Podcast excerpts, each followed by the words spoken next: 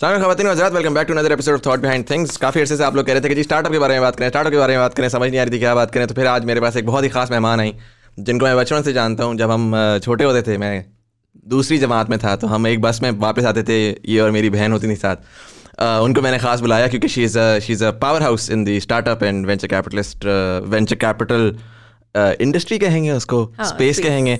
But Meena Tariq Thank you so much for being here thank you thank you so much for inviting me और या Muzammil I am so proud of you मैं तो तुम्हें बचपन से देख रही हूँ राइट और and it it just brings me so much joy to see you sitting here today and everything that you've achieved. No, thank you so so very much. Uh, so Meena is a partner at Caravan uh, Venture Capitalist Fund, and then Sati, you're a consultant as well for the World Bank on mm-hmm. entrepreneurship.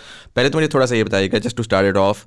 How did you end up इस पूरी side में entrepreneurship startups venture capitalism ये considering के पाकिस्तान में this was unheard of for the longest time right हमें चले articles मिल जाते थे हमें कि हम बाहर पढ़ लेंगे। जी फेसबुक को इतनी फंडिंग होगी फेसबुक इतनी बिलियन डॉलर कंपनी होगी बट पाकिस्तान में how did you come across that so entrepreneurship जब सेक्सी uh, नहीं थी ना जब ऑन्टरप्रेन्योरशिप हॉट नहीं थी ना तो उसको बिज़नेस कहते होते थे राइट right. um, उस ज़माने में और uh, मैं बहुत छोटी सी थी तो मुझे चीज़ें बेचने का शौक हो गया मुझे अच्छा. पैसे कमाने का शौक हो गया एक्चुअली अच्छा. और पैसे कमाने का एक बड़ा बेसिक सा तरीका होता है जिसे हम uh, पुराने ज़माने में तजारत कहते होते थे चीज़ बेचना uh, कोई भी चीज़ हो वो तो hmm. मैं जब छः सात साल की थी तो मैंने ब्रेसलेट्स uh, बना के बेचने शुरू किए इस किस्म की चीज़ें करनी शुरू की और मैंने अपनी पूरी ज़िंदगी कोई ना कोई बिज़नेस किया है बहुत ही बेसिक बहुत ही छोटे लेवल पे कोई ना कोई कोशिश कोई ना कोई कोशिश की। और मैंने अपने अराउंड ये देखा कि ख़ास तौर पे बीइंग वुमेन इन पाकिस्तान या looking at women in Pakistan उस ज़माने में ख़ास तौर पे और ये वो ज़माना है जिस टाइम पे बहुत कम लोगों को बहुत कम ख़वातीन को जॉब्स की इजाज़त होती थी। Right. बहुत ही कोई कोई फैमिली होती थी जिसमें कोई लड़की जॉब करती थी सिवाय के कोई अगर डॉक्टर हो तो। तो तब ये लगता था कि अगर कोई बिज़नेस करें ना तो आप फाइनेंशियली इंडिपेंडेंट हो सकते हो। और मुझे बहुत बचपन से फाइनेंशियल इंडिपेंडेंस का शौक था। Right. तो वो जो एक बिज़नेस का शौक था वो जब मैं बिज़नेस स्कूल में एंड अप हुई मैंने बीबीए किया वहाँ पे मैंने फिर ये टॉपिक पढ़ा ऑन्टरप्रिनरशिप के नाम से। और तब मुझे समझ आई कि अच्छा जो बिज़नेस करने का uh, की की एजुकेशन होती है उसको ऑन्टरप्रिनरशिप कहते हैं।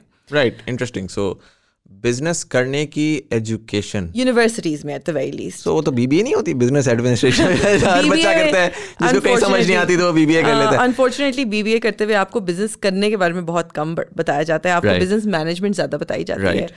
मगर ऑन्टरप्रिनरशिप का एक ऐसा कोर्स था कि जिसमें हमने बहुत सारे ऐसे लोग जिन्होंने बिजनेसेस क्रिएट किए उनके बारे में पढ़ा उनको पढ़ा। और फिर मेरा जो फाइनल ईयर प्रोजेक्ट था वो एक्चुअली मैंने ऑन्टरप्रिनरशिप पे किया जिसमें हम डिफरेंट सिटीज़ में गए और वहाँ पे कुछ ऑन्टरप्रनर्स से हमने जिन्होंने सक्सेसफुल बिज़नेस किए थे। उस वक्त अगेन उसको सक्सेसफुल बिज़नेस मैन ही थे वो सारे और सारे आदमी थे। Right. आ, उनको स्टडी किया और मुझे इस फ़ील्ड को मज़ीद पढ़ने का बहुत शौक और ज़्यादा पैदा हुआ। uh, मैं फुल ब्राइट स्कॉलरशिप पे फिर एम बी ए करने गई और अगेन मेरा शौक जो था वो ऑन्टरप्रिनरशिप को पढ़ने के लिए ही था। तो मैं बैप्सन कॉलेज गई to do my M B A in entrepreneurship and strategy वहाँ जाके मुजम्मिल समझ आई कि ये है क्या चिड़िया, ये क्या जानवर है जिसको हम इतने टाइम से पढ़ने की कोशिश कर रहे थे और वहाँ जाके ये भी समझ आई कि इसको कैसा पढ़ाया जाना चाहिए था। और अगर right. वैसा पढ़ाया गया होता या आज भी शायद पाकिस्तान में पढ़ाया जाए तो हमारी यूथ कहाँ से कहाँ चली जाए। But anyway long story short Pakistan वापस आई started working with invest to innovate जो कि एक स्टार्टअप एक्सेलरेटर है। बिजनेसेस के साथ काम करता है स्टार्टअप्स के साथ काम करता है। मैंने उनका प्रोग्राम रन किया तकरीबन साढ़े तीन चार साल वो प्रोग्राम रन किया। और उसके बाद सोचा अब नेक्स्ट क्या करें? तब तक आ, मेरी जो एक्सपर्टीज़ हो गई थी जो मेरा नॉलेज बेस क्रिएट हो गया था पाकिस्तान में वो था स्टार्टअप्स के साइड से काम करने का। एक स्टार्टअप को ग्रोथ के लिए क्या चाहिए? एक स्टार्टअप को स्केल करने के लिए क्या चाहिए? एंड व्हेन आई से स्टार्टअप एक स्टार्टअप एक बिज़नेस है। Right. तो किसी भी बिज़नेस को ग्रो या स्केल करने के लिए क्या चाहिए? और उनमें से एक चीज़ पैसा है। Right right. पैसे के बगैर बिजनेसेस ना ग्रो कर सकते हैं ना स्केल कर सकते हैं। Right right. बड़ा इंटरेस्टिंग आपने ये बोला because I feel like this this particular definition gets missed a lot in Pakistan particularly हमारे हमारा नौजवान जो है वो ग्रेजुएट करता है और वो यू you नो know, वो आर्टिकल्स पढ़ के वो बड़ा वो बिज़नेस को छोड़ देता है। वो कहता है जी मैंने कोई इंटरेस्टिंग चीज़ करनी है। तो मैंने एआई को मिक्स करना है डीप लर्निंग के साथ और मैंने ऑगमेंटेड रियलिटी डालकर एक ऐसी प्रोडक्ट निकालनी है जिसकी शायद यूटिलिटी हो ही ना इस वक्त सोसाइटी के अंदर। कोई बात नहीं मुजम्मिल। मैं कोई बात नहीं ये तो बहुत अच्छी बात है अगर अगर हमारे मुल्क के नौजवान जैसे आप हम्म। कह रहे हैं वाकई ऐसे कर रहे हो ना तो आप सोच नहीं सकते कि अगले दस सालों में क्या क्या हो जाएगा हमारे मुल्क में right. और मैं आपको बताती हूँ क्यों जो भी फ़र्स्ट टाइम ऑन्टरप्रिनोर होता है ना या कोई भी इंसान जो पहली दफ़ा बिज़नेस शुरू कर रहा होता है ना उसके पास बिज़नेस केस बिज़नेस केस कोई नहीं होता हाँ. आप ये जो आप ज़िक्र कर रहे थे फेसबुक का या आप किसी भी बड़ी कंपनी को उठा के देख लें जब उन्होंने आइडिया को कंसेप्चुलाइज किया था ना जब उनको ख्याल आया था कि ये करते हैं हम्म। तो उस वक्त बिज़नेस केस कोई नहीं था वो कहते ना फोर्ड ने जब गाड़ी बनाई थी तो तब तो लोगों को तेज घोड़े चाहिए थे राइट. उस वक्त क्या बिज़नेस केस था कि कैसे लोगों को कन्विंस करेंगे हमें लगता है जब हम सक्सेसफुल बिज़नेस ओनर्स को जो ये ग्लोबल सक्सेसेस हैं इनको देखते हैं ना तो हमें लगता है कि इनको डे वन से अपना बिज़नेस केस पता होगा। Right. इसलिए ये आज सक्सेसफुल हुए फ़र्स्ट टाइम बिज़नेस ओनर को कोई बिज़नेस केस नहीं पता होता and that is completely okay पहला बिज़नेस फेल हो जाए बहुत अच्छी बात है। हम्म। शायद दूसरा सक्सीड हो शायद तीसरा सक्सीड हो। ये अगर आप अगर आप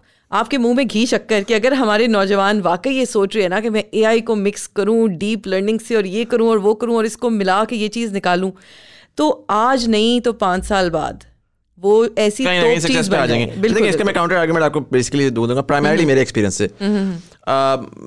दो मैं बिजनेसेस उठाता हूँ राइट अब एक बिज़नेस है जो कि एक बच्चा है जो कि प्रॉब्ली देख रहा है कि यार एक रिक्वायरमेंट है तो वो यूनिवर्सिटी से ग्रेजुएट करता है और यूनिवर्सिटी के दौरान ही उसने कोई छोटा मोटा काम स्टार्ट कर दिया बिरयानी का ठेला स्टार्ट कर दिया। और उस बिरयानी के ठेले के साथ वो कहता है कि यार मैं ना एक साथ ही अब मेरे पास कॉल्स आ रही हैं लोगों की और वो डेली मंगवा रहे हैं तो मैं उसको ऑटोमेट करके एक ऐप बना देता हूँ साथ। बिल्कुल। और वो कंप्यूटर साइंस से ग्रेजुएट था उसने ऐप बनाई और उसने ये कर दिया। अब जब एक ये लड़का ही जाता है मार्केट में जाके पिच करता है कि मेरी बिरयानी का ठेला है मैं इसको जो है ना देखिए ये मेरा स्टार्टअप है। startup isn't considered as a, a potential हालाँकि वो रेवेन्यू पॉजिटिव भी है। uh, उसकी डिमांड भी बढ़ रही है उसको कंस्ट्रेंट है इसकी वजह से रुका हुआ है ब्रांडिंग की वजह से रुका हुआ है फंडिंग की वजह से रुका हुआ है लेकिन वो is not sexy whereas एक बच्चा आता है जिसकी कोई मार्केट में डिमांड है ही नहीं लेकिन वो दुनिया में बजवर्ड्स थ्रो करता है ना। कि यू नो लाइक मैं आप अपना कैमरा खोलेंगे तो आपको बिरयानी नज़र आ जाएगी फिर आप उसके ऊपर क्लिक करेंगे तो एक मारियो वर्ल्ड का गेम स्टार्ट होगा फिर बिरयानी ऑर्डर होगी। And sort of feels like you know you're imagining way too much. Uh, and rather मैं इसको इस तरह से कहूँगा when I see when I approach entrepreneurship I do I do see it as a as a way to pro- solve problems. बिल्कुल Right? बिल्कुल। That is at the core entrepreneurship की definition ये है। solving problems and yeah. particularly problems that you see around yourself. Right. But here's the thing, Muzamil. You know what's sexy?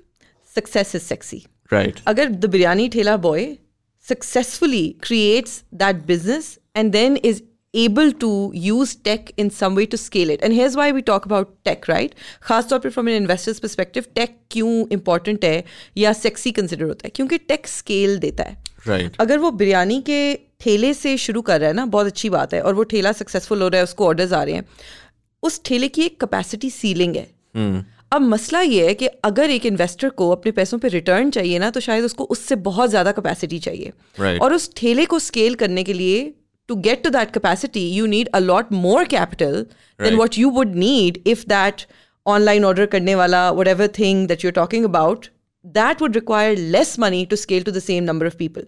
If the business case for that is sorted, जो भी आप अभी idea बोल रहे थे ठीक है उस आइडिया का अगर बिजनेस केस सॉर्ट हो जाए ना तो उसको यू नो वन मिलियन लोगों तक पहुंचने में वर्सेस फिजिकल बिरयानी ठेला को वन मिलियन लोगों तक पहुंचने में जो रिसोर्सेज रिक्वायर्ड हैं वो डिफरेंट हैं Right. और हमारे पास रिसोर्सेज कम हैं तो we would rather and that is why investors are betting on those insane ideas Right. that have some potential and with the belief that the founder has the ability to sort through the business case. I Right. don't know if that makes sense, but it comes down to scale. And frankly, the Yeah. biryani thela can scale. I mean, I want to talk about Savor, right? Yeah, One of our absolutely. favorite businesses ever. Savor, we all know, you know, rags to riches story. कहाँ से उन्होंने शुरू किया था कहाँ तक वो saver को लेके पहुँच गए हैं Right. सेवर की जो कोर है वो स्टैंडर्डाइजेशन है सेवर ने टेक पे नहीं गए। सेवर तो शायद अभी तक डिलीवरी भी नहीं करता ठीक है? उन्होंने वर्टिकल इंटीग्रेशन की। हम शायद सुनने वालों को भी इंटरेस्ट हो इस चीज़ में। अगर हम ये सोचते हो कि सेवर इतना सक्सेसफुल हो गया है तो उन्होंने जगह जगह सेवर की ब्रांचेस क्यों नहीं खोल ली? Why hasn't Savour become you know the McDonald of pulao right उन्होंने वर्टिकल इंटीग्रेशन की है। उन्होंने ब्रांच नहीं खोली। उन्होंने ऊपर गए पोल्ट्री भी एक्वायर कर ली। उन्होंने उससे ऊपर गए चावल की फैक्ट्रीज भी एक्वायर कर ली। उन्होंने वर्टिकल इंटीग्रेशन करके अपनी कॉस्ट इतनी कम कर दी कि उनको ज़्यादा खोलने की शायद ज़रूरत ही नहीं है। Right. मगर for them to also scale imagine the amount of money that needed to go in Right. Right so that's why when investors make bets और एक इन्वेस्टर जो होता है ना वो जब एक बेट प्लेस कर रहा होता है तो वो सात से दस सालों में रिटर्न चाह रहा होता है ठीक है और वो चाह रहा होता है कि वो जो भी अमाउंट डाल रहा है उस पर कम अज कम टेन टाइम्स रिटर्न हो actually not on that amount वो अपने पूरे पोर्टफोलियो पे and we can talk about that in more detail But that's why that's why tech enabled is so much more sexy nowadays. Definitely so मुझे मुझे दो तीन चीज़ें समझ आई पहले। टेक एनेबल्ड उसके ऊपर हम आएँगे आपने एक छोटी सी वो की मैंने पिक की कि आपके हम्म। सात से दस साल के अंदर वो टेन टाइम्स रिटर्न चाह रहा होता है so effectively so what is that mean Okay. So uh, और मैं इसको फॉर द ऑडियंस में कहता हूँ फॉर एग्जांपल मेरा एक बिज़नेस है मैं ई कॉमर्स के ऊपर जो है घड़ियाँ बेचता हूँ हम्म। ठीक है मैं आपके पास आता हूँ मैं कहता हूँ जी मैं मेरे पास दो डिज़ाइन हैं मैं हज़ार घड़ियाँ महाना बेचता हूँ हम्म। अगर आप मुझे पचास लाख देंगी तो मैं अपने दो डिज़ाइंस को दस डिज़ाइंस कर दूँगा हम्म। और मैं कह सकता हूँ मैं पाँच हज़ार घड़ियाँ बेच सकता हूँ। Whatever the hmm. Number is आप मुझे पचास लाख बेच देती हैं। दे देती हैं हम्म। फॉर इन्वेस्टमेंट अब आपकी क्या एक्सपेक्टेशन है in the next seven to ten years ठीक है। I am actually going to take a step back and first talk about कि फंड होता क्या है और वो किस तरह काम Right, करता right, है and that will really help the audience understand कि क्या परस्पेक्टिव है।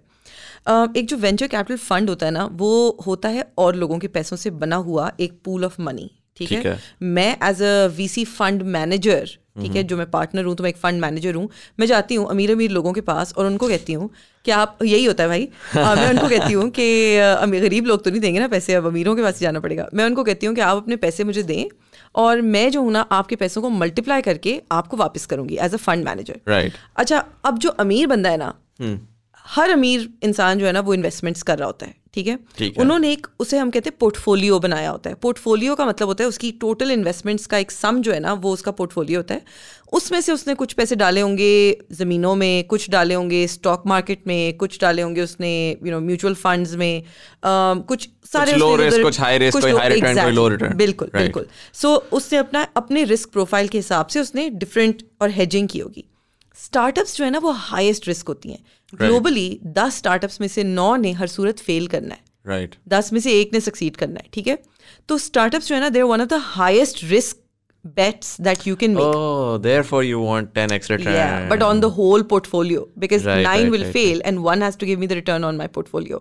So अब ये है कि एक अमीर इंसान जो है ना वो अपने टोटल पोर्टफोलियो का पाँच परसेंट हाँ। इन्वेस्टमेंट पोर्टफोलियो का पाँच परसेंट स्टार्टअप्स में डालेगा ठीक हो गया। मैं उस अमीर इंसान को जाके कहूँगी कि भाई मेरे आपके पास टाइम नहीं है कि आप खुद जाके स्टार्टअप्स ढूंढें जिनमें आप पैसे डालें। हम्म। तो वो पाँच परसेंट आप मुझे दें। मैं बाकी सबसे भी पाँच पाँच परसेंट जमा कर रही हूँ और मैं अपना एक फंड बना रही हूँ और मेरी ये एक्सपर्टीज है कि मैं बेस्ट पॉसिबल स्टार्टअप्स ढूंढूँगी और उनमें मैं पैसे डालूँगी और आपके Right. पैसों पर रिटर्न दूँगी। इस तरह मेरा फंड बना। अब दैट्स वाई जो एक वीसी फंड मैनेजर है ना उसका कोर काम ही ये है सिर्फ़ कि वो बेस्ट पॉसिबल स्टार्टअप्स ढूंढे और उनमें इन्वेस्ट करे। Right but again like I said क्योंकि मुझे पता है कि अगर मैं मैं टोटल मेरे पास सौ रुपए हैं और वो मैं दस स्टार्टअप्स को दे रही हूँ उनमें से नौ ने फेल करना है तो वो जो एक बकाया ज़िंदा रह जाएगी ना कंपनी उसने मुझे हंड्रेड रुपीज़ पे टेन एक्स वापस करना है।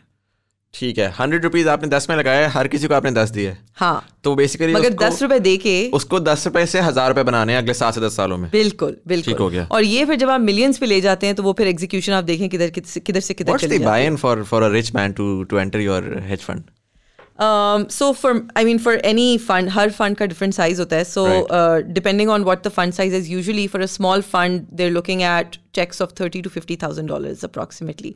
पचास हज़ार dollar is a safe amount to say कि जो आप किसी fund में invest कर सकते हो as a सो वो- एट टू टेन मिलियन रफली हाँ, rupees approximately.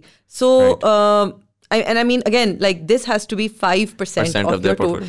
इसलिए कभी कभी मेरे पास लोग आते हैं और वो मुझे कहते हैं जी हमारे पास पैसे हैं और हम स्टार्टअप्स में इन्वेस्ट करना चाहते हैं मैं कहती हूँ अनलेस जितने आपके पास पैसे हैं ना उसके ऊपर 95 परसेंट यू नो अमाउंट जो है वो आपने और जगहों पे इन्वेस्ट किया तो वो हाँ। फाइव परसेंट आप लेके आए मतलब अनलेस आपकी नेटवर्थ। जो है अगर आप टेन मिलियन इसमें डालें तो आपकी नेटवर्थ कम अज कम ट्वेंटी टू हंड्रेड मिलियन की होनी चाहिए और जगहों पे इन्वेस्टेड हाँ सूलन Right? नाइन्टी फाइव परसेंट कहीं और हो फाइव परसेंट इसमें हो because of the high risk but any वे इसलिए यू नो बहुत सारी दफ़ा स्टार्टअप्स भी and Muzammil it's been such an interesting journey for me क्योंकि मैंने जो काम किया हमेशा से वो मैंने स्टार्टअप के साइड से किया। Right. जिसका मतलब है मैंने इन्वेस्टर्स पे हर वक्त गुस्से में ये इन्वेस्टर्स को समझ नहीं आती ये आते हैं और ऐसे सवाल पूछते हैं।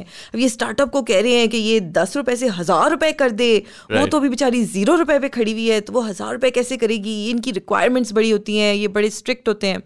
और मैं स्टार्टअप्स की साइड से ना हमेशा क्योंकि जब आप स्टार्टअप्स के साथ काम करते हो ना तो वो बिल्कुल आपके बेबीज बन जाते हैं। तो आप- हो जाता है ना बहुत तक है हाँ, बेचारे यू नो आप उनकी हैं। और आप उनके बारे में आप उनकी कंपनीज़ को ओन कर रहे होते हो तो आप कहते हो, ये इतना ज़बरदस्त काम कर रहे हैं। हाँ। और इनको कोई पैसे ही नहीं दे रहा। लोगों को शर्म नहीं आती इनको पैसे नहीं दे रहे you know and then you move to the other side of the table और आपको कोई कहता है बहन ये ले पैसे। मगर अब ये इन्वेस्ट करने ऐसी स्टार्टअप में जो ये ये ये रिक्वायरमेंट्स पूरी करे। एंड यू रियलाइज़ कि it is actually so hard to deploy money it might sound funny but it is actually very hard to deploy money so it's been very interesting for me interesting so ये मुझे बताएगा कि अगर मैं startups की particularly बात करूँ पाकिस्तान में right you been in the space for almost what six years seven years now right and generally how would how would you rank आपने चले एक चीज़ तो बता दी आपने एक पासिंग बाय के अंदर कि पैसा लगाना बड़ा मुश्किल है बिकॉज़ प्रॉब्ली वो बिज़नेस केस ही नहीं आ पा रहा uh, जिसके ऊपर वो रिटर्न प्रॉब्ली प्रॉमिस हो सके। ये अभी भी ऐसा ही है? क्योंकि हमने लास्ट में तो बड़े आर्टिकल सुने यू नो क्या नाम है? एयर एयरबस नहीं एयरबस याद है। व्हाट्स दैट एयरलिफ्ट एयरलिफ्ट हाँ हाँ एब्सोल्युटली बड़ी अच्छी अच्छी। So actually no business case है पाकिस्तान का बिज़नेस केस बड़ा स्ट्रांग है। मुजमिल हम जब छोटे होते थे ना और आप भी जब छोटे होते होगे तो यही होगा आपको जब uh, पाकिस्तान के मसाइल पे ऐसे लिखने की बात होती थी ना तो हम कहते थे जी पाकिस्तान के मसाइल में से सबसे बड़ा मसला जो है बढ़ती हुई आबादी है। Population one of the biggest issues of Pakistan right अब हम जब जाके पाकिस्तान को पिच करते हैं ना when we talk about the case for Pakistan हम कहते हैं बढ़ती हुई आबादी केस फॉर पाकिस्तान। दो सौ बीस मिलियन की population when you have a population that is that massive ऊपर से 220 मिलियन की पॉपुलेशन में 60 percent under the age of 30 Yeah, right right. Massive youth bulge आपकी tech adoption rates through the roof हैं सब कुछ यू नो तेज़ी से आगे बढ़ रहा है लोग मुसलसल एक उसमें आ रहे हैं टेक ब्रैकेट के अंदर आ रहे हैं आप रियलाइज़ करते हो कि अगर आप लिटरली कोई भी प्रोडक्ट बनाओ ना चाहे वो बिरयानी का ठेला हो चाहे वो वो जो टेक प्रोडक्ट है वो अगर आपने अपना कस्टमर सेगमेंट सही आइडेंटिफाई कर लिया और आपकी प्रोडक्ट मार्केट फिट अचीव हो गई राइट right. हर चीज़ के लिए एक दो मिलियन मार्केट तो हर चीज़ के लिए मौजूद है इस वक्त। Right. म- मेरा हस्बैंड और मैं अ, एक आध साल पहले कनाडा जा रहे थे। We were driving down the highway Canada में मॉन्ट्रियल जा रहे थे। तो उधर ना छोटे छोटे से शहर गुजरे थे और उनकी वो पॉपुलेशन लिखी हुई होती है ना किसी की पॉपुलेशन चार हज़ार किसी की पॉपुलेशन तीन हज़ार किसी की छः हज़ार। तो मैंने उमर को कहा मैंने कहा ये मेरी अम्मी का जो घर है ना बारह कऊ में उसकी गली में इससे ज़्यादा लोग होंगे जितनी इनके शहर की पॉपुलेशन है. But actually that is the beauty of starting anything in Pakistan today मसला कब आता है? मसला तब आता है जब लोग अपने कस्टमर सेगमेंट पे काम नहीं करते। और ये मैं जो है ना वो रेपिटेटिव तरीके से इस बारे में हमेशा डिस्कस करती हूँ। बिज़नेस केस आपका सिर्फ़ इस पे डिपेंड करता है कि आप प्रोडक्ट मार्केट फिट अचीव कर लो। अगर आप उस पर काम कर लो ना and the business that you talking about मैं आपको यहाँ पे काटूँगा। थोड़ा सा अगर एक्सप्लेन कर सकें what is product marketing fix fits हाँ बिल्कुल बिल्कुल बिल्कुल। व्हाट इज़ दैट बिल्कुल। So what it entails is कि जो आप प्रोडक्ट बना रहे हैं ना वो जिस कस्टमर सेगमेंट को आप बेचना चाह रहे हैं ना वो कस्टमर सेगमेंट आपका वो प्रोडक्ट उस प्राइस पॉइंट पे ख़रीदने को तैयार है। विलिंग uh, भी है। और एबल भी है यानी कि उनकी जेब में उतना पैसा है भी सही और वो पैसा निकालने को भी तैयार है। सो अगर फॉर एग्जांपल मैं इसको कॉन्टेक्चुअलाइज करूँ मैं कहता हूँ कि जी मैं एक टी शर्ट का ब्रांड खोल रहा हूँ। जिसकी टारगेट मार्केट जो है वो मैं कहता हूँ कि यू नो आपके पेरी अर्बन एरिया में जो रहने वाले लोग हैं जिनकी एवरेज जो मंथली इनकम है वो पच्चीस हज़ार रुपये है।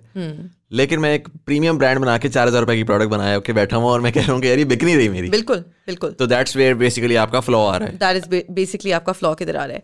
या आप एक बेसिक सा प्रोडक्ट बनाकर जो मैस मार्केट होना चाहिए था आप उसकी मार्केटिंग पे बहुत ज़्यादा पैसे लगा रहे हैं। Right. या आप एक प्रीमियम प्रोडक्ट बना के उसकी मार्केटिंग उस तरह नहीं करे जिस तरह एज अ प्रीमियम प्रोडक्ट उसकी होनी चाहिए राइट Right. राइट या आप एक बिज़नेस खोल रहे हैं जिसमें आप पाँच रुपए का पेन भी बेच रहे हैं और बारह हज़ार की लेदर जैकेट भी बेच रहे हैं। और वो पेन किसको जाना चाहिए या वो स्कूल बैग किसको जाना चाहिए वो लेदर जैकेट किसको जानी चाहिए लाइक आप ब्रांड बिल्डिंग बेसिकली इफेक्टिवली नहीं कर रहे Right. आपने औरतों को टारगेट करना है आदमियों को करना है यंग को करना है मिडिल एज को करना है ओल्डर को करना है और इन सारे लोगों की रिक्वायरमेंट्स डिफरेंट होती हैं इनके यूज़ केसेस डिफरेंट होते हैं। आपने अगर आइडेंटिफाई कर लिया कि जो प्रोडक्ट आप बना रहे हैं उसको सबसे ज़्यादा शौक से और खुशी से कौन सा सेगमेंट है जो खरीदेगा? और इसमें मैं आमतौर पे क्योंकि मैं ट्रेनिंग्स वगैरह कराती हूँ तो आमतौर पे जब मैं लोगों से इस बारे में पूछती हूँ कहती हूँ, भाई, आपके प्रोडक्ट का, आपके ख्याल में टारगेट सेगमेंट कौन है? तो वो कहते हैं, सब हैं। मैं कहती हूँ, इसका क्या मतलब है? वो कहते हैं, हम छोटे बच्चों को भी दे सकते हैं, हम बड़े लोगों को भी दे सकते हैं, औरतें भी ले सकती हैं, आदमी भी ले अब अगर आप बिरयानी का ठेला भी लगा रहे हैं ना तो आपने अपनी कस्टमर सेगमेंट को एग्जैक्टली अंडरस्टैंड करना है कि अगर वो बिरयानी के ब्लू एरिया में लगाई हुई आप सोच रहे हैं जी ऑफ़िस वाला बंदा दो दो बजे दोपहर के इस तरह आएगा इस तरह यूज़ आएगा। केस दोपहर के दो बजे आएगा yeah. ऑफ़िस से लंच ब्रेक में आएगा। अब एक लंच ब्रेक करने वाला आदमी जो है वो आमतौर पे किन ऑफ़िस में ब्लू एरिया में काम कर रहा है उसकी तनख्वाह कितनी होगी? Right. वो लंच पे कितने टाइम लगाएगा? उसको उसके लिए इंपॉर्टेंट क्या है? उसके लिए क्वांटिटी इंपॉर्टेंट है कि उसके लिए वैरायटी Experience इंपॉर्टेंट है कि आप दस टाइप्स हाँ. की बिरयानी रखें या आप एक ही टाइप की बिरयानी रखें मगर ठीक ठाक अमाउंट में दें। मतलब क्या चीज़ कौन से कैरेक्टरिस्टिक्स ऑफ़ योर प्रोडक्ट जो है वो उस कस्टमर सेगमेंट के लिए इंपॉर्टेंट है। तब जाकर वो प्रोडक्ट मार्केट फिट अचीव होती है। जब हम्म। कस्टमर खुद आपके पास आना शुरू होता है ना कि आपको कस्टमर के पास जाके उसको कन्विंस करना पड़े कि मेरे पास आओ। This very interesting because lot of times मैं देखता हूँ इंस्टाग्राम के ऊपर लॉट ऑफ़ स्मॉल बिज़नेस ना opening up I think one of the biggest things that they message आपने बिल्कुल आखिरी बात बोली है कि आप कस्टमर के पास जाते हैं राधा देन के कस्टमर आपके पास आए कि वो होता क्या है कि वो constantly a lot these business copy cat business बने हुए they an understanding of the fundamentals of business और वो करके आ रहे हैं दरमियान में yes they might be able to make some money कि किसी इन्फ्लुएंसर को भेज भेज के उन्होंने एक रिकमेंडेशन के बेसिस के ऊपर चार प्रोडक्ट्स बेच ली छह प्रोडक्ट्स बेच हम्म। ली लेकिन वो बार बार they're stuck in that loop they're not able to create a dedicated customer base they're not able to have people proactively come to them because of the fact यार या तो उनकी यूनिक प्रोडक्ट है या बहुत सी चीज़ें यूनिक होना ज़रूरी नहीं है। बिल्कुल। बट वो कहीं पर किसी पॉइंट पर प्राइसिंग ब्रांडिंग कहीं पर उन्होंने डिफरेंशिएशन ऐसी की हुई है कि customer can become loyal to them बिल्कुल Uh, and I feel like uh, we we definitely looking at a lot of people now getting into the whole startup craze, getting into the whole you know I want to do something, I want to uh, solve a problem, make some money. Uh, but but the next step in that, where we, we finally see some, uh, or, or and this will lead to my next question as well. Can we finally see some big brands coming out from like बिल्कुल random घर से जो है ना एक बड़ा brand निकल रहा है। सम हाउ हमारे बड़े ब्रांड्स एक जगह पर आके रुके हुए हैं लाइक यू नो अगर मैं वो प्योरली इंस्टाग्राम की बात करूँ तो वो डीएम फॉर ऑर्डर पे ही रुके हुए हैं। यू नो वो शॉपिफाई पे नहीं जा पा रहे वो शॉपिफाई से आगे ब्रिक ऑन मोटर पे नहीं जा पा रहे। बट uh, अगेन मैं बड़ा एक माइक्रो लेवल की बात करूँ अगर मैं थोड़ा मैक्रो लेवल की बात करूँ हम पाकिस्तान में आप एज एन इन्वेस्टर ठीक है मैं बाहर तो मुझे अगेन मैं एक सादा आदमी हूँ ना ज़्यादा पैसे हैं कि मुझे बताओ ये चीज़ें लेकिन अगर मैं बाहर देखता हूँ तो मैं देखता हूँ कि जी फेसबुक में किसी ने आके इन्वेस्ट किया। अर्ली ऑन फेसबुक लॉसेस में जा रहा था और किसी ने आके इन्वेस्ट किया। इवेंचुअली उन्होंने एग्जिट के ऊपर पैसे बनाए। राइट आईपीओ हुआ एग्जिट हुआ पैसे बनाए। पाकिस्तान में इन्वेस्टर कैसे पैसे बनाएगा? हमारे यहाँ वो कल्चर नहीं है कि यू नो आप पब्लिक से पैसे रेज कर सकें। तो क्वेश्चन प्रॉब्लम मेरा ये होगा। Before I get into how they'll make money why don't we have enough people investing in in stock markets? And hmm. why don't we have enough modern companies going for an IPO so I P O की जो requirements है ना अभी तक वो companies वो उनको meet नहीं कर सकी। I don't have the exact numbers on these and I can you know get back to you with those numbers but there is a minimum requirement as to what your revenues need to be what the size of your company needs to be जिस point पे जाके आप आई P ओ कर सकते हो। अभी हमारी companies उस पॉइंट तक नहीं पहुँची। uh, जो पब्लिकली लिस्टेड कंपनीज़ हैं वो ऑलरेडी उन वैल्यूएशन पे ज़ाहिर पहुँच गई हैं बट वो सारी बड़ी कंपनीज़ हैं वो Right. बड़े मैन्युफैक्चरिंग ग्रुप्स हैं फैमिली ऑफ़िस हैं वो हैं। जो हमारी स्टार्टअप्स हैं ना they're too young for that at this point but they are going towards that. They're all going towards that and that is why we're investing today अगर मैं आज पैसे डाल रही हूँ तो ज़ाहिर है मैं उस पर रिटर्न देखना चाह रही हूँ ना। अच्छा और रिटर्न की आपने बात की। सो so, एक चीज़ तो क्लियर करूँ जो आपने पहले भी बोला था कि जी मेरी ये ये कंपनी है मैं वॉचेस बेच रहा हूँ मुझे पैसे दिए हैं ये क्या होगा आगे इस पैसों का राइट कोई भी इन्वेस्टर जो आप में पैसे डालेगा ना डिपेंडिंग ऑन आपकी खैर उसके साथ क्या uh, वो होती है पर यूजुअली जो एक एक्विटी बेस्ड इन्वेस्टर होगा ना वो डिविडेंड्स या प्रॉफिट शेयर नहीं आपसे ले रहा होगा। ठीक है। एक वेंचर कैपिटल इन्वेस्टर तो बिल्कुल भी नहीं ले रहा होगा वो आपसे इक्विटी लेगा आपकी कंपनी में कंपनी में और वो इस बेसिस पे लेगा कि कल को आज से सात से दस साल बाद ये कंपनी जो है वो इस पॉइंट तक पहुँच गई होगी कि ये कैश आउट कर सकेगा। या तो सात से दस साल बाद ये एक्सपेक्टेशन होगी कि शायद आप आईपीओ तक पहुँच जाएँ या यूजुअली ये एक्सपेक्टेशन होती है कि तब तक आप इतने बड़े हो गए होंगे आप तब जब और बड़े राउंड्स रेज करे होंगे ना पैसों के आज आपने पचास हज़ार डॉलर रेज किया यू नो अस्सी लाख नब्बे लाख रुपए रेज किया करोड़ रुपया रेज कर लिया तब आप जो है मिलियंस में मिलियंस ऑफ़ डॉलर्स में रेज कर रहे होंगे अरबों में रेज कर रहे होंगे Right. तो तब जो नए इन्वेस्टर्स आएँगे ना वो मेरे जैसे छोटे इन्वेस्टर्स का शेयर मेरे से खरीद लेंगे और वो मुझे पैसे दे के चलता करेंगे तो अच्छा। आज जो मैंने आपको पचास हज़ार डॉलर दिया ना Right. कल जब आपकी कंपनी की वैल्यूएशन बहुत ज़्यादा हो जाएगी आज मैंने पचास हज़ार डॉलर दिया आपने मुझे टेन परसेंट स्टेक दे दिया ठीक है ना ठीक है जब आपकी कंपनी अरबों में पहुँच जाएगी ना तो उस टेन परसेंट स्टेक की वैल्यू भी बहुत ज़्यादा बहुत ज़्यादा बढ़ जाएगी। तब वो मुझे उतने पैसे देगा और बाय आउट करेगा और so, चला so, so my, this is very interesting again आपने कहा कि टेन परसेंट आपने आज मैंने आपसे कहा कि जी मेरे से टेन परसेंट लें और मुझे पचास लाख रुपया देते हैं पचास हज़ार डॉलर हम्म। देते हैं बिल्कुल आ, मैंने सक्सेसफुली स्केल कर लिया जो पचास हज़ार आपने दिया है वो मैंने बिज़नेस में लगाया बिल्कुल। राइट मैंने इन्वेस्ट किया। Is called growth capital growth capital अब आज से तीन साल बाद मैं गया एक और इन्वेस्टर के पास मैंने कहा जी मुझे टेन परसेंट मुझे मैंने ट्वेंटी परसेंट बेचना है फॉर टू मिलियन डॉलर्स अब इस पे मैथ करना पड़ेगा। Twenty percent for two million तो ग्रोथ होगी ना आपकी कंपनी की वैल्यूएशन ज़्यादा हो गई ठीक है मैंने ट्वेंटी अब आप अब आप उसमें एग्जिट लेना चाहती हैं? नहीं उस पॉइंट पे नहीं एग्जिट लूँगी मैं। मैं अच्छा। सात से दस साल बाद एग्जिट लूँगी। मुझे इतना थोड़ा एग्जिट नहीं चाहिए। चलिए मैं कहता हूँ सात साल गुजर के हाँ ठीक है। अब एक और इन्वेस्टर आया हाँ। और वो फंडिंग तो वो जो सात साल बाद वाला इन्वेस्टर आया वो सिर्फ़ और सिर्फ़ आपसे आपका शेयर खरीदने आया है या वो ग्रोथ कैपिटल डालने आया है? डिपेंड करता है। हो सकता है वो कुछ उसमें से क्योंकि वो राउंड बहुत बड़ा होगा तो उसमें से कुछ जो है वो बाय आउट कर रहा होगा पुराने इन्वेस्टर्स को। और बाकी जो है वो ग्रोथ ग्रोथ अच्छा, के लिए डाला होगा so it's it's mix it depends entirely on the हाँ इट डिपेंड्स एंटायरली हो सकता है दरमियान में कोई आए हो सकता है मैं किसी पॉइंट पे मतलब ये भी हुआ है नॉट विद वीसी फंड्स मगर कोई एंजल इन्वेस्टर हो जिसमें शुरू में पैसे डाल दिए हैं। तुम्हारे मामू ने तुम्हें पैसे दिए थे ठीक है? बिल्कुल कंपनी शुरू करने के लिए। और अब आज जब मैं वीसी आ रही हूँ तो मेरे पचास हज़ार डॉलर आ रहे हैं वो असूलन ग्रोथ कैपिटल है मगर तुम्हारे मामू भी चाह रहे हैं कि तुम्हें बाय आउट कर लूँ। तो हो सकता है मैं पचास हज़ार डॉलर के ऊपर एक दस हज़ार डॉलर उनको भी दे दूँ और उनको बाय आउट कर लूँ। मतलब इस किस्म की चीज़ें Right, right, होती right, हैं right, right. जिसमें आप जिनमें आप रिस्ट्रक्चरिंग करते हो कंपनी की और लोग बाय आउट होते हैं। प्योरली बेस्ड ऑन इंटरेस्ट क्या अगर ठीक है मेरी मीडिया कंपनी और मैं आके कर रहा हूँ तो कल को कोई इन्वेस्टर आएगा वो मीडिया हाँ, कंपनी में जाना चाह रहा होगा वो कहेगा सक्सेसफुल मैं कर देता हूँ मैं पैसे लगाकर. बिल्कुल। पर। यूजुअली ये हो रहा होता है और जो पाकिस्तान में इस वक्त जिस एक्सपेक्टेशन के साथ इन्वेस्टर्स इन्वेस्ट कर रहे हैं वो ये है कि कि बाहर से कंपनीज़ आएँगी जो local Pakistani high performing companies को खरीदेंगी। हो right. सकता है आज से सात साल में आपकी कंपनी आईपीओ करने को तैयार ना हो मगर जिस तरह आपने और मैं करीम और ऊबर की एग्जांपल दूँगी क्योंकि लोगों को वो समझ आती है। Right. करीम ने आके बहुत ज़्यादा मार्केट शेयर ले लिया। उसने उन्होंने उनके बहुत सारे कस्टमर्स बन गए।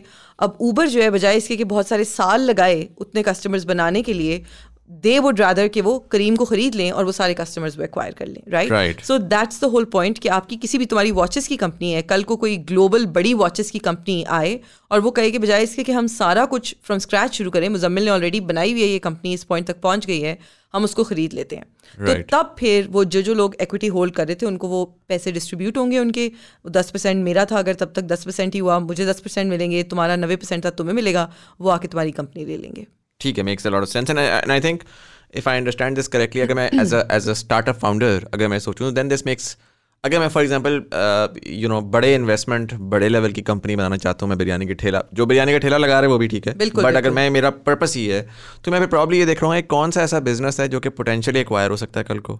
बिल्कुल that is a good way actually to think about it असूलन आपको बिज़नेस वही करना चाहिए मगर असूलन आपको बिज़नेस वही करना चाहिए जिसमें आपका दिल हो। बहुत सारे लोग ये वाली स्ट्रैटी करते हैं कि वो ये कहते हैं वो ये लिटिल मतलब बैठ के कैलकुलेशन करते हैं कि अच्छा ये ये बिजनेसेस जो हैं वो एक्स वाई जी कंट्रीज़ में सक्सेसफुल हुए हैं और ये पाकिस्तान में भी होंगे आज से पाँच से दस साल में पाकिस्तान में भी ऐसी कंपनी चाहिए होगी तो हम आज खोल लें तो उसका पोटेंशियल है। राइट अ, मैं हमेशा ये एडवाइस करती हूँ कि बिज़नेस वही खोलें जिसमें आपका कुछ पैशन कुछ इंटरेस्ट हो।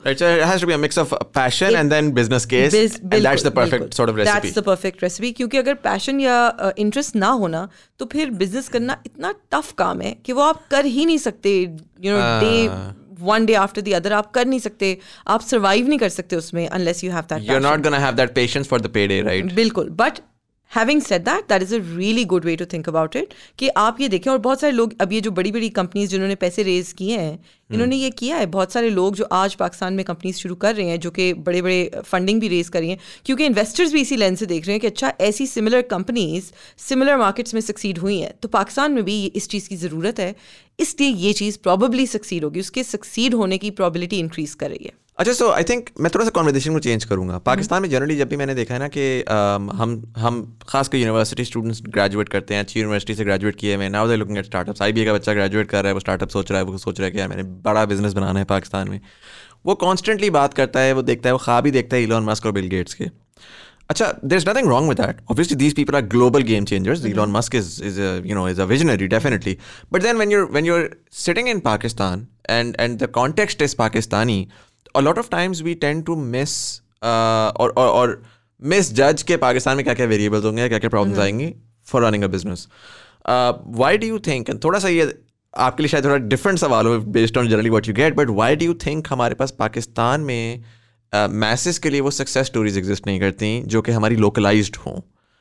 सम हाउ जब हम बात करते हैं बिग बिज़नेस की जब हम बात करते हैं यू नो जिस तरह हम बाहर तो there is a lot there is a lot of content there is a lot of conversation कि जी क्या है और everything lot of it is public as well in Pakistan अगर मैं बात करूँ मैं आज बैठ के बात करूँ कि नो बड़ा बिज़नेस कौन है जिसको मैं देखूँ मैं कहूँ यार look at what they did and we should also do something like this either you have these very very old families of family run businesses और you have no success story in the modern age और जिसकी वजह से आई feel like कि हमारा जो जो बच्चा स्टार्टअप कर रहा है उसको ये पता ही नहीं है। किसी को ये नहीं पता कि मियाँ मंशा की एक्चुअली स्टोरी थी क्या uh, जो कि मैं थोड़ा शायद रेप्लिकेट कर सकूँ।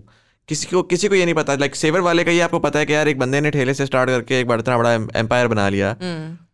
But how did you do it we don't really know that और ये सैड बात है कि हमारे पास ये लोकल हीरोज जो हैं इनकी स्टोरीज पब्लिक कंजम्पशन के लिए अवेलेबल नहीं है। uh, और शायद uh, इन लोगों को I mean again I guess they don't owe us anything कि हम यू नो एक्सपेक्ट करें ज़बरदस्ती कि ये अपनी लाइफ हमारे लिए ओपन करें। Hmm. uh, मगर शायद अगर ये कर दें तो वाकई जैसे आप कह रहे हो मुजमिल कि I'll be very inspire I would love love to read about the Savour story right मतलब because again what we heard is that it's a rags to riches story but nobody really knows कि वो कैसे हुआ what were the variables that went into it yeah the, uh, the, the failures attached to it right? Like बिल्कुल बिल्कुल every step of the way right? So yeah I would love it अगर कोई वो अपने you know open करें case study के लिए कोई एक बेसिक भी even that would be so interesting या वीडियो सीरीज़ कर लें मुजम्मिल के पॉडकास्ट पे आ जाएँ या किसी तरीके से I was talking to this person in Faisalabad so I had export leftover जो बॉय चला रहा है ही। Was here for for a podcast and I I actually visited his factory company by the way. Yeah they're doing like remarkable work and and I visited his his factory वहाँ पे उनके वाले साहब से मुलाकात हुई वालिद साहब जो है उन्होंने बेसिकली वो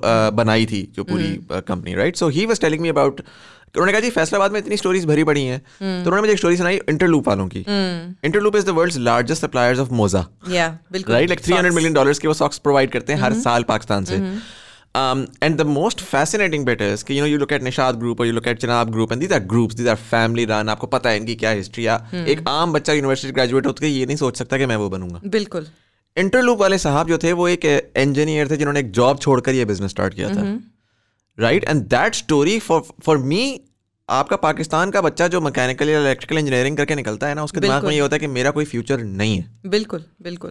एंड वो जो ख्वाब वो देख सकता है कि अच्छा मैं मैं दुनिया में मोजे समथिंग एज अनसेक्सी एज मोजे बेच कर दुनिया का सबसे बड़ा सप्लायर बनूँगा। हम्म, पूरे यू नो उस तरह से।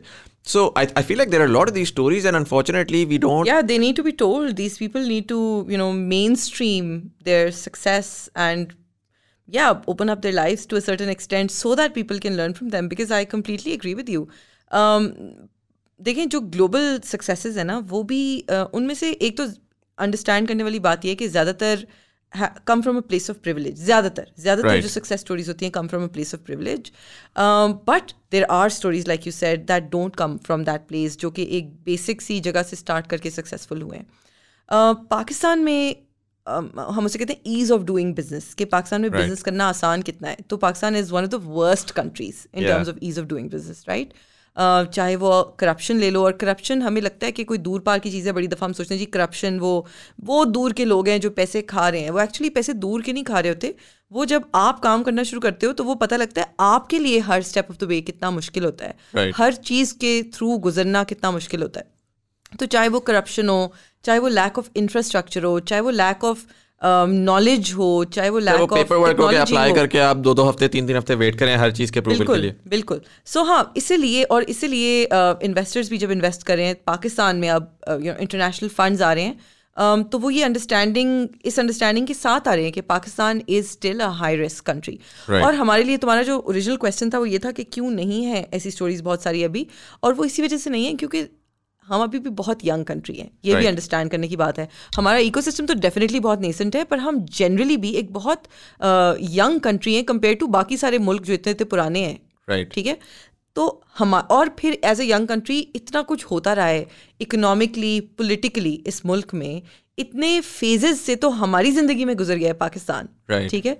um, अब मगर मुजमिल मेरा ये डेफिनेट मानना है और आई थिंक हमारा जो ओवरऑल इको सिस्टम है उसमें एक बड़ी ऑप्टिमिज्म है इस वक्त। एक रे ऑफ़ होप वाली फीलिंग है एक मतलब ये ख्याल है कि अगले कुछ सालों में जो है क्योंकि ऑलरेडी स्टेबिलिटी फील हो रही है। ये Right. स्टेबिलिटी अगर फील ना हो रही होती तो बाहर से पैसा पाकिस्तान में ना आ रहा होता। आपने कुछ बड़े राउंड्स की बात की एयरलिफ्ट वगैरह इस किस्म के बड़े बड़े राउंड्स हुए फंडिंग राउंड्स हुए हैं। इनमें इंटरनेशनल मनी आई है।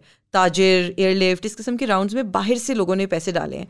और वो बाहर के बड़े बड़े फंड्स पैसे कभी भी ना डालते, अगर उनको पाकिस्तान किसी हद तक पहले से ज़्यादा स्टेबल अब ना लग रहा होता। तो मेरा ये डेफिनेटली मानना है कि हमें आगे और ज़्यादा सक्सेस स्टोरीज नज़र आएँगी और ऑलरेडी चीज़ें चेंज हो रही हैं। मेक सेंस मेक सेंस एक चीज़ मैं ये पूछूँगा आपसे फॉर एग्जांपल के um, when we talk about startups particularly we do talk a lot, talk about tech a lot and आपने बड़ा rightfully बताया कि you know tech की tech helps scale a lot बिल्कुल बिल्कुल वो ग्रोथ की जो कर्व है ना वो टेक इनेबल करता टेक है एनेबल बहुत ज़्यादा करता है अगर मैं ऑल्टरनेटिवली कहूँ फॉर एग्जांपल कि uh, अभी मैं पिछले दिनों देख रहा था there's a company called I think the meat company जिसका IPO हुआ था लास्ट ईयर और उन्होंने क्या किया कि उन्होंने so so basically the entire point was कि जी उन्होंने वो एक मीट कंपनी है वो जाके ज़िबा करके एक्सपोर्ट करती है। और वो उसके लिए हुआ जब वो आईपीओ हुआ तो there was lot of interest कि जी क्या होगा किस तरह होगा। इस साल क्या हुआ कि जी इंडिया ने अपनी हलाल सर्टिफिकेशन ख़त्म कर दी। तो उन्होंने कहा कि हमारा हमें हलाल सर्टिफिकेशन देने की ज़रूरत नहीं है। इंडिविजुअल सप्लायर्स जो हैं वो गवर्नमेंट लेवल पे नहीं होगा इंडिविजुअल सप्लायर्स कर सकते हैं। अच्छा मिडल ईस्ट में सडनली एक डिमांड आई पाकिस्तान की प्रोडक्ट की उसकी वजह से। और एकदम से उस कंपनी का स्टॉक जो है वो आसमान पे चला गया। प्योरली ऑन एन अगेन ये एक बहुत बड़ी कंपनी हो गया आई एम नॉट श्योर मैंने इतना डिटेल में नहीं गया तो ज़ाहिर है वो आई फ़ेज़ में पहुँची। बट अगर मैं फॉर एग्ज़ाम्पल कहता हूँ कि ये मोजे वाली एग्ज़ाम्पल है लाइक मैं मेरी पिछले दिनों बात हो रही थी एक साहब से अब आई टी इंडस्ट्री से उनका ताल्लुक था उन्होंने कहा कि जी हम जब पाकिस्तान में स्टार्टअप्स या हम जो ये उबराइजेशन ऑफ़ द वर्ल्ड है ना उसके बारे में बात करते हैं तो Pakistan is right now in जैसे कि आपने कहा कि हम बहुत एक सॉर्ट ऑफ़ नेसेंट स्टेज में हैं। और उसको उन्होंने तशबी दी विद चाइना उन्होंने कहा कि जी चाइना ने पहले 20 साल लगाए अपने आप को यू नो कॉपी पेस्ट मार मार के अ, करके। अब वो आ रहे हैं और आके वो फ्यूचर की बात कर रहे हैं अब वो यू नो आर्टिफिशियल इंटेलिजेंस की बात कर रहे हैं फाइव जी की बात कर रहे हैं। So a lot of the growth while we we definitely going to see lot of that growth where you know कोई कंपनी होगी जो कि मॉडर्न तरीन डेमोक्रेटाइजेशन यूज़ करके वो बड़ा पैसा बना रही होगी scale at the very least पैसा ना बना रही हो स्केल रीच कर रही होगी। But then there is a lot of requirement for growth for just standardize business मतलब आप जाते हैं और जाकर अमेरिका में एक चक्कर लगाते हैं ना तो खड़े खड़े चार हर दफ़ा जब भी कोई बंदा अमेरिका से आता है कहता है यार वहाँ पर ये होते हैं हम ये क्यों नहीं करते हैं पाकिस्तान में? And I feel like there is a lot of that because we have a booming और rising amount of middle class हमारे पास जो छोटे शहर है फैसलाबाद मुल्तान गुजरावाला ये अब कनेक्ट हो रहे हैं मेन स्ट्रीम के साथ। जो हमारे के एल आई था उसमें तो हमने चले बड़े बड़े मॉल्स बना के एक सॉर्ट ऑफ़ अंडरस्टैंडिंग दे दी लोगों को कि you know modern day consumerism कैसी है। बट अब वो छोटे शहर आ रहे हैं। So do you think as an investor you would also भी interested beyond the whole you know कि जी tech scale democratize businesses but rather something as simple as कि जी, एक बंदा है, वो आगे कह रहा है कि, सर, देखें यूरोपियन यूनियन जो है, वो इस तरफ़ जा रही है और उसके अराउंड हमें पता है कि एक्सपोर्ट्स इस तरह की होंगी तो हम ये एक बेसिक एक्सपोर्ट की प्रोडक्ट बनाना चाहते हैं. बिल्कुल anything at all that has business case right at the the day that's what it comes down to अगर आपकी market size is big enough और आपका business case is strong enough. Again कि आप मैं आपको दस रुपए दूँ और आप उसको कितने पे लेके जा सकते हैं down to. उसमें uh, मसला यही होता है कि बहुत सारे जो ट्रेडिशनल businesses होते हैं उनको वो उनमें हो सकता है चैलेंज इसलिए ज़्यादा हो कि वो जो दस रुपए से हज़ार रुपए तक की जर्नी है ना उसमें शायद उनको तीन हज़ार रुपए का तो इंजेक्शन चाहिए हो। क्योंकि Right. उन्होंने मल्टीपल फैक्ट्रियाँ खोलनी है Right. अगर आपकी सॉक्स की भी फैक्ट्री है तो वो एक मैन्युफैक्चरिंग बिज़नेस है जिसमें फैक्ट्री खोलने के लिए तो पैसे चाहिए ही चाहिए राइट वो लैंड कैपिटल वो सारा का सारा आपको बिल्कुल वर्सेस अगर मुजम्मिल खोले एक वेबसाइट हम्म। जिसपे वो जो लोग ऑलरेडी सॉक्स बना रहे हैं उनसे सॉक्स सोर्स करके बेचे मगर क्यूरेटेड सॉक्स हों जो कि एक सर्टन टारगेट सेगमेंट को वो बेचे और वो हर सॉक्स की हर पेयर ऑफ़ सॉक्स की परचेज के ऊपर वो एक कमीशन कमा रहे हैं और उसने बिज़नेस सॉक्स का ही किया है मगर मुजम्मिल मैन्युफैक्चरिंग खुद नहीं कर रहा। तो अगेन वो दस से हज़ार तक कितने पैसे तुम्हें चाहिए होंगे वर्सेस कितने पैसे उस सॉक्स की कंपनी को चाहिए होंगे? ठीक है? दैट्स द कोर इशू मसला ये होता है क्योंकि अनलेस आपके पास अनलिमिटेड मनी हो या मेनी सोर्सेज ऑफ़ फंडिंग हो हमें पता होता है कि जो मैन्युफैक्चरिंग बिजनेसेस हैं या जो ऐसे बिजनेसेस हैं जो ट्रेडिशनल टाइप के हैं जिनमें पैसे चाहिए होते हैं बार बार उनको फिर वो जो injection of three thousand rupees for example है ना वो कहाँ से मिलेगा अगला? Right if that is sorted it makes sense because but otherwise फिर भी वही मसला होता है. And that is again that is why you know वो घूम फिर के हम बात टेक पे लेके आते हैं. क्योंकि अ, जो आप छोटे शहरों की भी बात कर रहे हो ना मुजमिल ब्यूटी टेक बिजनेसेस की ब्यूटी ये है कि वो आपको एक्सेस टू मार्केट बड़ी इजीली देते हैं। आप किसी भी जगह बैठ के अगर एक टेक्नोलॉजी बेस्ड बिज़नेस खोलते हैं ना ऑनलाइन बिज़नेस खोलते हैं digitally you know enabled business खोलते हैं तो शायद आप अपना प्रोडक्ट रहीम यार खान से पूरी दुनिया में बेच सकते हैं. वर्सेस ट्रेडिशनल बिजनेसेस और ख़ास तौर पे अगेन जैसे अगर आपने एक्सपोर्ट की बात की तो एक्सपोर्ट में तो फिर वो बहुत सारे डिफरेंट लेयर्स और लेवल्स आ जाते हैं जिन पे करप्शन के भी चांसेस होते हैं जिन पे ईज ऑफ़ डूइंग बिज़नेस वाले इश्यूज़ भी मतलब रोड जितने ज़्यादा होंगे तो you would want to avoid that कि यार इतने सो सारे as an investor as an investor and again let me be very honest Pakistan में इस वक्त जितने इन्वेस्टर्स हैं ना क्योंकि हम आज की बात करें नॉट ओवरऑल पाकिस्तान में आज जितने इन्वेस्टर्स हैं वो फ़र्स्ट टाइम इन्वेस्टर्स हैं right. तकरीबन सब की ये पहले पहली पहली बार है पहले फंड्स हैं तो सारे लोग थोड़े से ज़्यादा रिस्क वर्स हैं वर्सेज से द सिलिकॉन वैली जहाँ पे अगर आपका आइडिया भी हो तो लोग पैसे फेंकते हैं आपकी। Right. दूसरी बात ये पैसे कम हैं और इस वक्त पैसे लेने वाले लोग ज़्यादा हैं आइडियाज़ ज़्यादा हैं बिजनेसेस ज़्यादा हैं।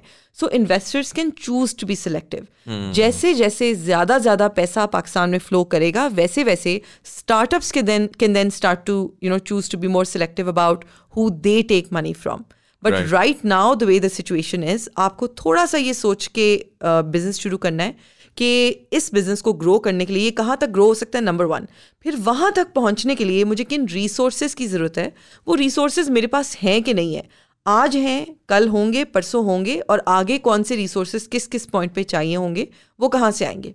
ये Right. थोड़ी सी थॉट जो है ये पुट इन करने की ज़रूरत है मगर ज़्यादा डरने की ज़रूरत नहीं है अ, अगर आपके पास कोई आइडिया है और आपको लगता है कि यू नो आप कुछ इसके साथ कर सकते हैं कुछ रिसोर्सेज हैं तो मेरे ख्याल में थोड़े से शुरू करना चाहिए और फिर साथ साथ फिगर आउट करते रहना चाहिए makes makes a lot of मैं बस थोड़ा सा conversation को I'm gonna bring it towards the close but we we hear a lot about these incubation centers right कि incubation centers होते हैं और incubators होते हैं think they work um, it depends on what you're looking for Right. Uh, and that's true for anything in life right you get what you're what you're looking for you get what you put in so incubation incubation centers are the same way अगर मैं एक uh, आम अल्फाज में बताऊं कि वो क्या होते हैं तो जैसे आपके पास एक आइडिया होता है ना एक आइडिया को आप एक अंडे की तरह समझें उस अंडे से आपने चूज़ा निकालना है। तो एक इंक्यूबेटर एक फ़िज़िकल मशीन होती है जिसमें अंडे डाले जाते हैं और उनसे चूज़े निकलते हैं। वो गर्मी प्रोवाइड करते हैं राइट. सो एक इंक्यूबेशन सेंटर भी एक ऐसी ऑर्गेनाइजेशन है जहाँ पे आप अपना अंडा लेके जाते हैं जो कि आपका एक बेसिक सा आइडिया है। मैंने घड़ियाँ बेचनी है ऑनलाइन और उसका मुझे ये बिज़नेस केस लगता है और ये जनरल सा लगता है। और आप इंक्यूबेशन सेंटर के पास आते हैं और इंक्यूबेशन सेंटर का ये काम होता है कि अब वो आपको बिठा के आपके साथ तीन महीने छः महीने जितना भी लंबा उनका प्रोग्राम है उसमें उस अंडे से चूज़ा निकालने की कोशिश करे। आपको मेंटोर से कनेक्ट कराए आपको फ़िज़िकल स्पेस दे जहाँ आप बैठ के अपने बिज़नेस पे काम कर सकें ऑफ़िस की जगह दे वगैरह वगैरह इस किस्म की चीज़ें होती हैं। um, ये उस इंक्यूबेशन सेंटर का मकसद होता है। और फिर जब आप ग्रेजुएट करें तो आप उस चूज़े के साथ ग्रेजुएट करें right. जो कि अब आप ग्रो करें। फिर वो चूज़ा जब थोड़ा सा बड़ा होता है तो एक प्रोग्राम होता है जिसे कहते हैं एक्सेलरेटर एक्सेलरेटर का अब मकसद ये होता है कि आपको इन्वेस्टर से मतलब वो जो चूज़ा है ना उसको फिर उड़ना सिखाना जो है, वो. एक्सेलरेटर का वो ग्रोथ स्टेज क्या वो बिज़नेस रनिंग हो। चुका हुआ है लेकिन उसको ग्रो किस तरह आपने है effectively? सो पाकिस्तान में बहुत सारे इंक्यूबेटर्स हैं और आपके जो सवाल आपने जो मेरे से पूछा उसका सिंपल जवाब इसलिए नहीं है क्योंकि हर इंक्यूबेटर एक इंडिविजुअल है। अ, वैसे ही जैसे हर स्कूल एक जैसा नहीं होता तो हम ये नहीं कह सकते स्कूल जाने का फ़ायदा है कि नहीं किसी स्कूल का होगा किसी का नहीं होगा। वैसे ही आपने ये देखना है कि आपका किस टाइप का बिज़नेस है आप किस इंक्यूबेटर में जाना चाहते हैं उस इंक्यूबेशन सेंटर के पास कैसे एक्सपर्ट्स हैं? अगर आप हार्डवेयर स्टार्टअप खोल रहे हैं तो आप ऐसे इंक्यूबेटर के पास जाएँ जिसके पास हार्डवेयर एक्सपर्ट्स हों। या यू नो अगर आप बिरयानी का बिज़नेस खोल रहे हैं तो वो बिरयानी एक्सपर्ट्स होने चाहिए उनके पास ताकि वो आपको हेल्प कर सकें help कर सकें I think context to my question primarily was कि lot of times you you hear kids कि you know मैं तो business startup करना चाह रहा हूँ लेकिन पाकिस्तान में तो incubator मुझे कोई accept ही नहीं करता और मैं तो incubator के बगैर मैं तो grow ही नहीं कर सकता। बिल्कुल भी नहीं। That is not true at all आप इंक्यूबेटर के बगैर भी ग्रो कर सकते हैं। Um, अब तो कहते हैं यूट्यूब यूनिवर्सिटी का ज़माना है। आपको हर चीज़ ऑनलाइन मिल जाती है। आपको एक्सपर्ट्स ऑनलाइन मिल जाते हैं। आपको एडवाइजर्स ऑनलाइन मिल जाते हैं। आप हर चीज़ के बारे में खुद सीख सकते हैं। अगर आपको किसी यू नो इंक्यूबेशन सेंटर में जगह नहीं मिल रही तो ये बिल्कुल भी मतलब एक्सक्यूजेज नहीं होने चाहिए। अगर आप कोई चीज़ शुरू करना चाहते हैं ना या कुछ अचीव करना चाहते हैं तो आप इस पर फोकस करें कि आपके पास रिसोर्सेज हैं क्या जिनसे वो पॉसिबल हो सकता है ना कि आपके पास क्या नहीं है जिसकी वजह से आप वो चीज़ नहीं कर सकते। और अगेन छोटे लेवल पे शुरू करें आपको उसके लिए किसी भी इंक्यूबेशन सेंटर एक्सेलरेटर की किसी चीज़ की ज़रूरत नहीं है। मेक सेंस uh, मुझे ये बताइएगा कि अगर मैं कहूँ पाकिस्तान में कोई ऐसी आपको सक्सेस स्टोरी या फ्यूचर में होने वाली सक्सेस स्टोरी नज़र आती है जिसको आप बड़ा कीनली ऑब्ज़र्व कर रही हैं in terms of a startup what would that be कोई है ऐसा जो कि आप कहें कि यार, वो बड़ा अच्छा इंटरेस्टिंग काम करें I have my eyes on them यार मैं क्योंकि खुद इन्वेस्टर हूँ तो ज़्यादा तो नहीं या तो मैं अपने पोर्टफोलियो कंपनीज़ का की तारीफ़ें करूँ। यू नो आर्ट की आर्ट बड़ी ज़बरदस्त है।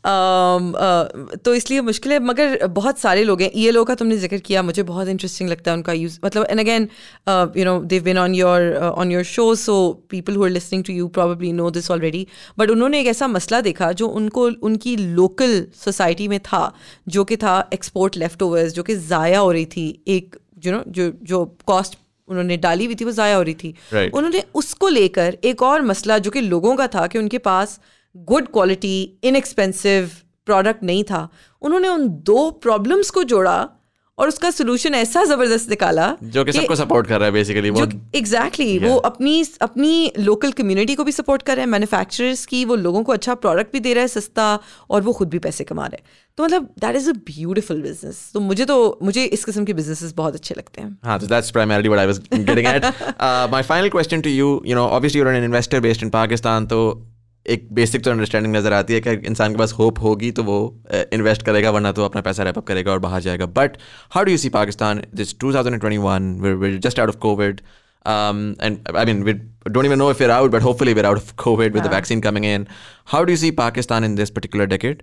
And then what are your feelings के आने वाले साल कैसे होंगे हमारे लिए? यार, मेरे ख्याल में आने वाले साल ज़बरदस्त होंगे हमारे लिए। और ये इस वजह से अगेन हमने पहले भी बात की, सिक्सटी परसेंट आपकी यूथ है। और कोविड में क्या हुआ है कि जो लोग ऑनलाइन नहीं भी आ रहे थे ना, वो भी ऑनलाइन आ गए जिन लोगों को एक्सेस पहले नहीं भी था ना, उनको भी एक्सेस मिल गया आई थिंक जो डेवलपमेंट शायद अगले दस साल में होनी थी, अगले पाँच साल में होनी थी ना, वो शायद इस एक साल में ऐसी एक्सेलरेट हुई है और कंटिन्यू हो रही है एक्सेलरेशन हमारी ठीक है? इस एक्सेलरेशन की वजह से बहुत सारे बिजनेसेस जो पहले स्लो ग्रो कर रहे थे वो अब तेज़ ग्रो कर रहे हैं। अच्छा एक और चीज़ हुई और हर चीज़ की you know pros and cons होते हैं। बहुत सारे लोग जॉब से गए राइट लाइक ऑफ़िस उनके बंद हो गए uh, लोग फायर हो गए। बहुत सारे लोग जब उनकी जॉब्स ख़त्म हुई ना तो वो ऑन्टरप्रेन्योरशिप की तरफ़ आए और वो ऐसे लोग थे जो शायद अगर उनकी जॉब्स ना ख़त्म होती तो पूरी ज़िंदगी नौकरी करते रहते। हाँ। मगर अब क्योंकि ज़रूरत पड़ी और उनके पास वो स्किल सेट है और उन्होंने नौकरियाँ की हुई हैं उनको काम करना आता है। तो वो ऑन्टरप्रेन्योरशिप की तरफ़ आए। बहुत सारी स्टार्टअप्स जो पहले ऐसे लोगों को अफोर्ड ही ना कर सकती वो अब ऐसे लोगों को अफोर्ड कर सकती हैं हायर करने के लिए और वो लोग खुद भी बिजनेसेस शुरू कर रहे हैं। तो और बाहर के लोग जिनको हम वापस्तानीस कहते हैं पाकिस्तान जो बाहर के लोग जो पाकिस्तान वापस आ रहे हैं Right. अब क्योंकि बाहर भी इकोनॉमिक क्रंच वो लोग फील कर रहे हैं और पाकिस्तान में सबको अपॉर्चुनिटी नज़र आ रही है यू नो मार्केट नज़र आ रही है तो लोग पाकिस्तान वापस आ रहे हैं अपने बाहर का पैसा लेकर अपने बाहर की एजुकेशन एक्सपीरियंस लेकर नेटवर्क्स और स्किल सेट्स लेकर कि यहाँ आके कुछ शुरू करें। All of this put together and then with all of this money that's coming in this is a recipe for so much growth to happen. Twenty 2020 में कोविड ईयर था स्टार्ट ऑफ़ द ईयर में हमने कहा यार बेड़ा गर्क हो गया ये तो जो कुछ बिल्ड किया था वो भी जाएँगे पता नहीं क्या हो जाएगा सब कुछ बंद हो जाएगा. Actually the total amount of money raised by startups in 2020 has exceeded all previous years Yeah. that means growth is happening Yeah, and this is So- a time when, when there are lockdowns, when there's economic crunch and everything, and still there's growth. So inshallah. I mean you probably know a ton of people जिन्होंने side businesses शुरू किए हैं 2020 बिल्कुल। में side hustles शुरू किए हैं side gigs शुरू किए हैं ये वो लोग थे जो शायद पहले ना करते ना करते, तो ये जो क्रंच आया है ना इसने लोगों की वो जो टेंडेंसी है ना to hustle to survive survival Yeah. Instinct जो है ना वो लोगों का निकल आया है तो मेरे ख्याल में तो बड़े बड़ा मज़ा future is bright I think बहुत जो मज़ेदार बात आपने निकाली ना वो ये निकाली है कि there are lot of inefficient old school companies that have gone bust and now that talent that really good talent is now available at a cheaper cost which is now going towards more innovative more efficient you know बिल्कुल। higher growth uh, potential companies and उसकी बिल्कुल। वजह से अब वो उनको finally क्योंकि वरना वो फंसी हुई थी कि यार हम we were right at the cusp of growth but we don't have the right talent at the right price जो कि अब मिल गया so I think there's a lot lot of interesting and exciting things ha- gonna be happening in the next इंशाल्लाह, decade बिल्कुल। um, Meena thank you so much for coming in this is extreme this was extremely insightful thank you for inviting me this was a lot of fun मैंने मैं तुम्हें पहले कह रही थी यार इतनी इतना लंबा टाइम है ये क्या करेंगे बट बड़ा मजा आया पता भी नहीं चला पता भी नहीं चला 45 मिनट्स निकल गए for all of you guys thank you so much for watching अगर आप लोगों को ये एपिसोड पसंद आई अपने जाने वाले साथ ज़रूर शेयर करिएगा अगर आपके पास स्टार्टअप रिलेटेड कोई भी क्वेश्चन हो प्लीज़ कमेंट सेक्शन में ज़रूर मेंशन करिएगा and will see if you can call me or someone else again for this particular topic But anyways, this was Thought Behind Things. My name is Muzammil Hassan Zaidi. Thank you so much for watching and I'll see you in the next one.